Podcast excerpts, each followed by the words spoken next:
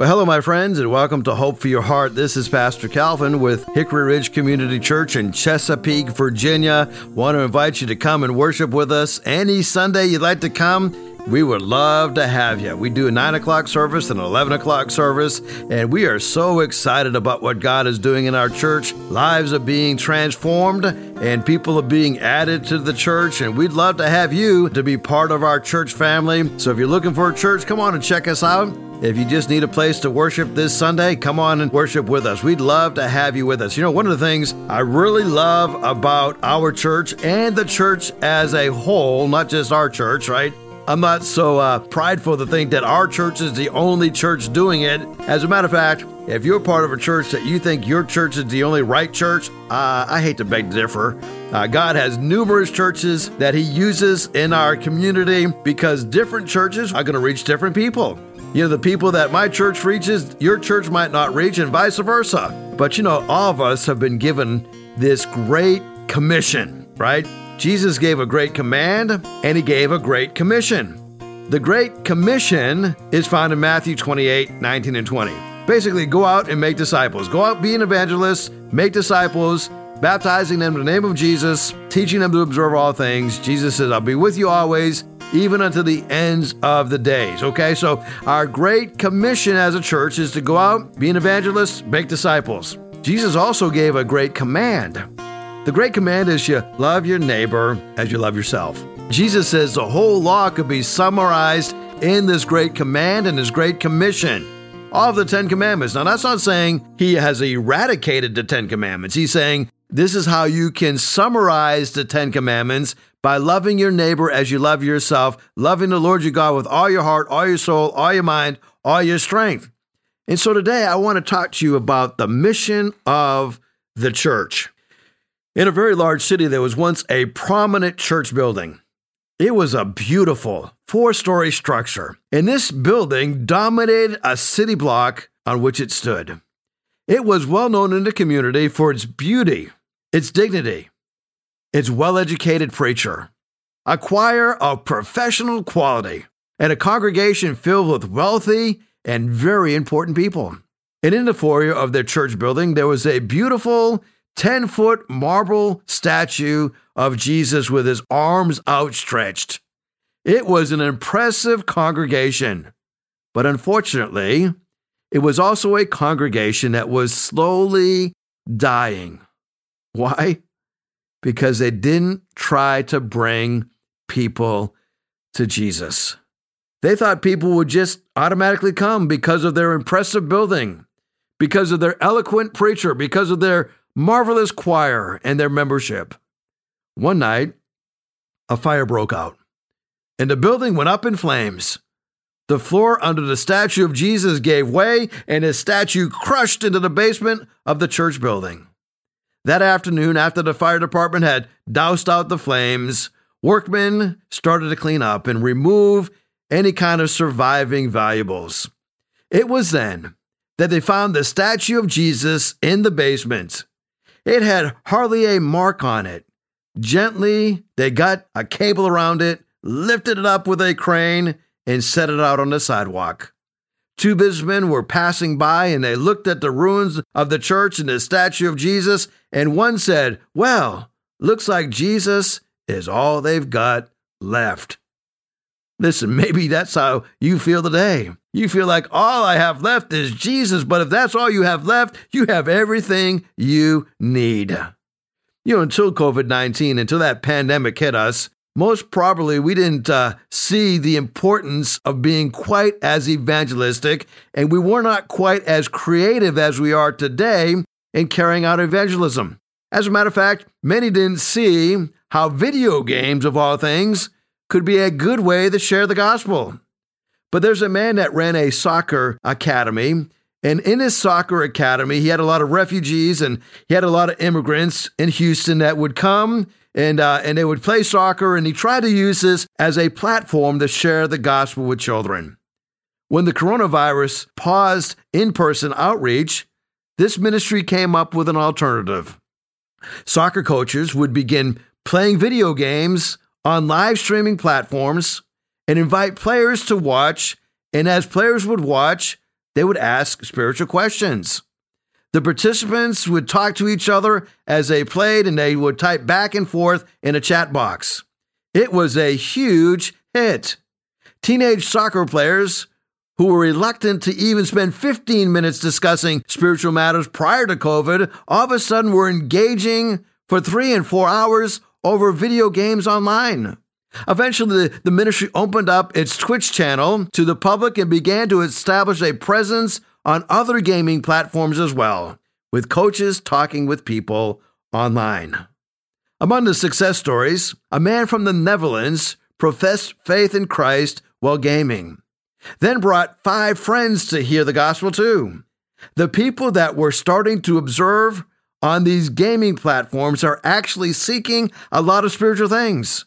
They're very hungry for the gospel. Now, some Christians have moral qualms with video games and, and have shied away from these esports. Many video games are real world sports, but others include things that we don't want to be involved in, like violent content and even sexualization. Well, these are concerns, obviously, so we steer away from those. But as you think about the most professional esports players that are given the ability to give a Christian testimony openly, they have discovered a blessing of seeing people come to Christ. You know, I want you to know that we should use every available means to reach every available person. Now, the reason I love my church is because the church is where evangelism takes place. In John chapter 3, verse number 30, John says, He must increase, I must decrease. Now, now, this is a popular verse, but here we discover that John is reminding us, and he's giving us this great outcry with great joy. And he says, The way that I can be a true light is when I decrease and Christ increased. As a matter of fact, Jesus himself said, If I be lifted up, I will draw all men unto me.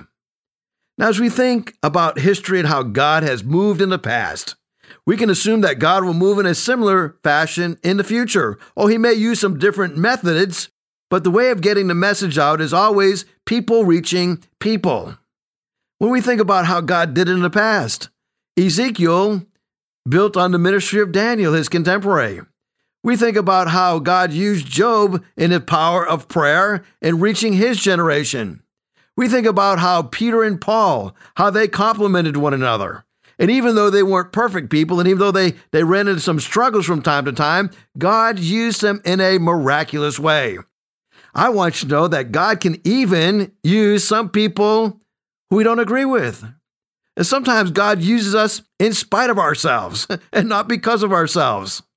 You know, I learned about a sad truth about Martin Luther. You know, Martin Luther was so discontented at the Reformation that was wrought about because he wrote those 95 theses on the Witten door at the castle in Wittenberg that they had a celebration in his absence. But he was so upset that they had a celebration without him being there that he threatened to approve those things that he disapproved and to disprove those things that he approved. Now, this is unbelievable that a man of that caliber would be so small in his thinking. So it's hard for a, man to see those who are his equals being lifted over his head. Why do we struggle with this? Because self love makes us unreasonable. And it even teaches us to turn things around, approving things that we would never approve and disproving things that we would never disprove of. You see, John reminds us I must decrease, Christ must increase. Now, Jesus gives us some really good teaching about how this can happen. In the Sermon on the Mount in Matthew chapter 5, verses 13 through 16, Jesus said, You are the salt of the earth. But if the salt loses its saltiness, how then can it be made salty again? It is no longer good for anything except to be thrown out, trampled underfoot. Then Jesus continues by saying, you are the light of the world. A town that is built on a hill cannot be hidden. Neither do people light a lamp and put it under a bowl or under a bushel. Instead, they put it on a stand, and it gives its light to everyone in the house. In the same way, Jesus said, let your light so shine before others, so they may see your good deeds and glorify your Father which is in heaven.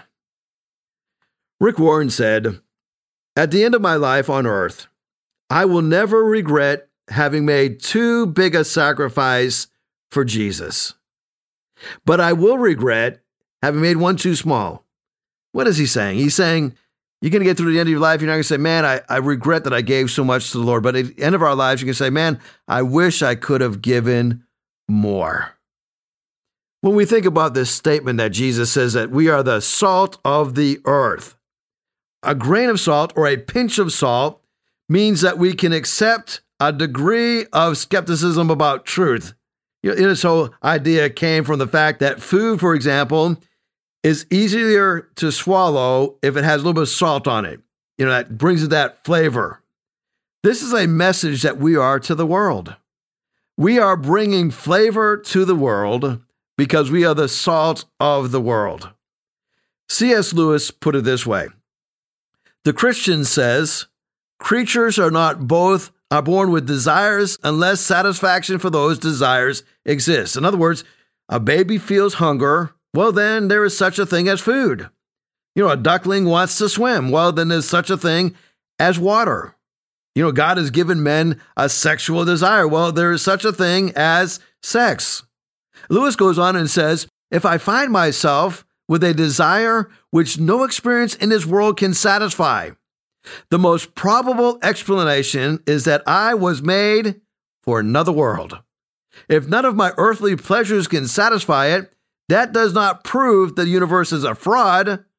Probably earthly pleasures were never meant to satisfy it, but only to arouse it, to suggest the real thing. If that is so, I must take care, on the one hand, never to despise or never to be unthankful for these earthly blessings, and on the other hand, never to mistake them for something else which they're only a kind of a copy of, or an echo of, or a, a mirage of. I must keep alive in myself the desire for my true country, which I shall not find until death. I must never let it get snowed under or turned aside. I must make it the main object of life to press on to the country and to help others do the same. Wow, what powerful words. You know, Jesus reminds us on the Sermon on the Mount that his followers were given a new purpose to be salt and light. We provide a glimpse of heaven, only a glimpse of heaven, so that we can give them the truth of what lies in store for them in the future. Well, here's some things about evangelism that I think will really help you. Number one is that people will experience Jesus' community when we live up to the values that we proclaim the Beatitudes that Jesus speaks about. These are the values of the kingdom of God. He said, The kingdom of God is like, blessed are the poor, Jesus said. Now, Jesus didn't say poor, he said poor in spirit. You see, financial problems can be fixed through human efforts, but a poor spirit can only be fixed through God. That's why God says, Blessed are the poor in spirit. Those who know their spirit is broken can only be restored by the Lord. Those who have come to an end of themselves can then begin to be blessed by the Spirit of God because Jesus says, The poor in spirit, theirs is the kingdom of heaven. Then Jesus says, Blessed are those who mourn. Those who acknowledge their sorrow get comforted. If you deny your loss, you cannot be comforted. Blessed are those who mourn. They have that need to be comforted. They will be comforted. Uh, Jesus said, Blessed are the meek. You know, God loves to give the best to those who surrender to Him. So He says, Blessed are those who are meek, for they shall inherit the earth. Now, that's what is referred to as the abundant life, the ability to rule the earth without worshiping the earth. Then Jesus said, Blessed are those who hunger and thirst for righteousness. You see, when we want righteousness, as much as we want our next meal, then we will be satisfied. Jesus said, Blessed are those who hunger and thirst for righteousness, for they will be filled. You see, when you think about this matter of righteousness, we are truly only as righteous as we choose to be. Then Jesus says, Blessed are the merciful. Now, Jesus here is talking about the law of sowing and reaping. Do you want mercy? Then yes, show mercy. It might be delayed, but it will arrive just on time. Jesus said, Blessed are the merciful, for they shall be shown mercy. Then Jesus said, Blessed are the pure in heart. You know, God really hates phony people, people with false motives and fake hearts. You see, when your heart is clean, like a clean window, you see God more clearly. Blessed are the pure in heart, for they shall see God. You will experience, you will know, you will comprehend just how great God is. Then Jesus said, Blessed are the peacemakers. You know, peace is not automatic. It's not peace at all costs. It's not peacekeepers. It's not peace pursuers. Jesus says, Blessed are the peacemakers. Uh, Jesus is talking about those whose heart are at peace with God and others. Peacemakers don't look at a reason to destroy peace. Peacemakers build reasons to make peace. Peacemaking is a godly endeavor. It says, For they shall be called the children of God. And that's why Paul in Hebrews chapter 12 says, Make every effort to live in peace with everyone and to be holy, because without holiness, nobody will see God. Well, Jesus continues on and he says, Blessed are those who are persecuted because of righteousness' sake. You see, persecution for doing what is wrong is not a blessing. It's what we deserve. Persecution for doing what is right is part of the journey that takes us to heaven. That's why Jesus says, Blessed are those who are persecuted because of righteousness, because theirs is the kingdom of heaven. In Matthew chapter 5, verses 11 through 12, the promise of persecution is given to us, but there's also a reward that comes with that persecution. So Jesus says, Blessed are you when people insult you, persecute you, and falsely say all kinds of evil against you because of me, rejoice and be glad. Why? Because great is your reward in heaven. For in the same way they persecuted the prophets who were before you. So, as we look at the first point about being strong in evangelism and sharing the faith, people will experience Jesus in our lives when they see us living out the values, the kingdom values, these values that we just went through, the values that appear to be opposite of the world because they're not of the world. So they are opposite of the world. Here's a second value that we must embrace. As we live out our values in our daily, ordinary lives, Paul tells us that, that God has chosen what is insignificant and what is despised in this world. What we view as nothing, God uses to bring something about. I have found that people come to Christ through random acts of kindness, through everyday conversations, things that we think are making an impact are often making a, a, huge difference in the lives of others.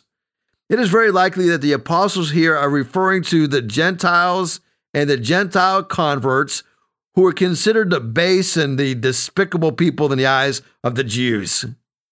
They were considered themselves as, as no better than dogs, right? And they're repeatedly calling themselves like the scum of the earth. But they were the very people converted to Christianity. They were the very people that God used because their lives changed, their values changed. I'm not sure who said this, but it's a great quote. You know, you may be too qualified to share in serving those who are beneath you, but you are never underqualified for God to use you. You may have some people in your life says, I don't want you in my life. You're below me. I want nothing to do with you. But you will never be underqualified for God to use you. God will never say, I can't use you. You have nothing to offer. You have discovered something about the people that God uses. Some people are so full of themselves that God can't use them, but none of us are so empty of ourselves that God cannot and will not use us. Living out just the ordinary values in our daily lives is a great way to show the love of Christ in our community. Well, there's a third way. I've discovered that those who have truly experienced the help of Jesus can help others. You see, when we receive salvation, we have a great testimony of what Jesus did for us. And all of a sudden, we become this light on a hill that cannot be hidden. Our light just shines. You know, it's really hard to dislike somebody when they do something really good for you. We are told to be light, we are told to be salt. We become stronger. Our salt becomes stronger, we become tastier, and our light begins to shine brighter when there's certain things that we have in our life. And let me just share a couple of them with you here quickly, okay? Our salt becomes saltier and our light becomes brighter when we're living out our faith, even when it costs us something. Paul put it this way to the Galatian believers He says, Don't lose heart, don't grow weary, don't faint in acting nobly and doing what is right. For in due time we shall reap. If we don't loosen up and relax our courage, we will reap. Peter says, Keep on doing what is right. Trust yourself to God who made you, for he will never fail you. You see, our salt becomes saltier, our light becomes brighter when we're living out our faith, even when it costs us something. We see, secondly, that praying for people as if their life depends upon it makes a difference. Do you remember what Jesus said on the cross? He said, Father, forgive them. They do not even know what they're doing. James tells us that the earnest prayer of a righteous person is of great power and produces wonderful results. You know, a few years ago, it was a Friday afternoon, a young man attempted to take his life. Now, thankfully, I had the opportunity to, to spend just a few minutes with him, and thankfully, he was not successful in taking his life. I asked if he wanted to talk. He said, No, I'm going to commit suicide. So I said, Can I pray for you? He agreed that I could pray for him. So I prayed, Lord, help this young man see that his life is worth living. I'm going to talk to this man. And I did talk to that man the next day. That was a Saturday. That man had a change of heart. He said that simple little prayer Lord, show me that my life is worth living, awakened him. I had the privilege of leading that man to Christ that next day. I promised him I was going to come back and see him. I went back to see him. He was on suicide watch. I went back to see him, and he was gloriously born again. You know, Jesus is on that cross and he says, Father, forgive them, for they do not know what they are doing. That man who was attempting to take his life didn't even know what he was doing. When Jesus prayed that prayer from the cross, he wasn't praying in arrogance. He wasn't saying, Oh, those stupid people. He was praying with a broken heart. He was saying, Oh, these people that I love have no idea what they're doing. As we pray for people, we should pray as if their life depends upon our prayers because it literally does. Number three, helping people to get past their spiritual sticking points in their lives is a way to share the gospel with others. In Luke chapter 7, we discover the blind were receiving their sight, the lame were able to walk because Jesus was healing them, the lepers were being cleansed, the deaf could hear, the dead were raised, and the good news is proclaimed to the poor. What is the sticking point in a person's life? Something that is holding them back. Meet them at that need. And then lastly, taking spiritual risks to offer gestures of grace. We learn from Colossians chapter 4 that we're to live wisely among those who are not believers and make the most of every opportunity. In other words, look for opportunities to be gracious and then act upon that grace. Well, I hope you join me tomorrow as I talk to you about the significance of being salt and light. We have a great opportunity to share the gospel. Why don't you look for that opportunity right now? If you pray a three pronged prayer, I promise you that God will open up a door for you today to share the gospel. Pray, Lord, give me the boldness to share the gospel today. Number two, Lord, give me the wisdom to see that person coming into my life that I should share the gospel with. And then number three, Lord, give me the wisdom to share in the right way, in the right timing, with the right attitude. If you pray that three pronged prayer, God will open up an opportunity for you today to share the gospel. Pray believing that God is going to use you, and I promise you that He will. Well, thank you so much for listening. I look forward to talking to you tomorrow. Hickory Ridge Community Church is located at 3220 South Battlefield Boulevard, Chesapeake, Virginia. Sunday service times are at 9 a.m. and 11 a.m. We'd love for you to join us. For more information, you go to our website at www.hrcc7.org. No matter what you're going through, remember, in Jesus Christ, there is always hope for your heart.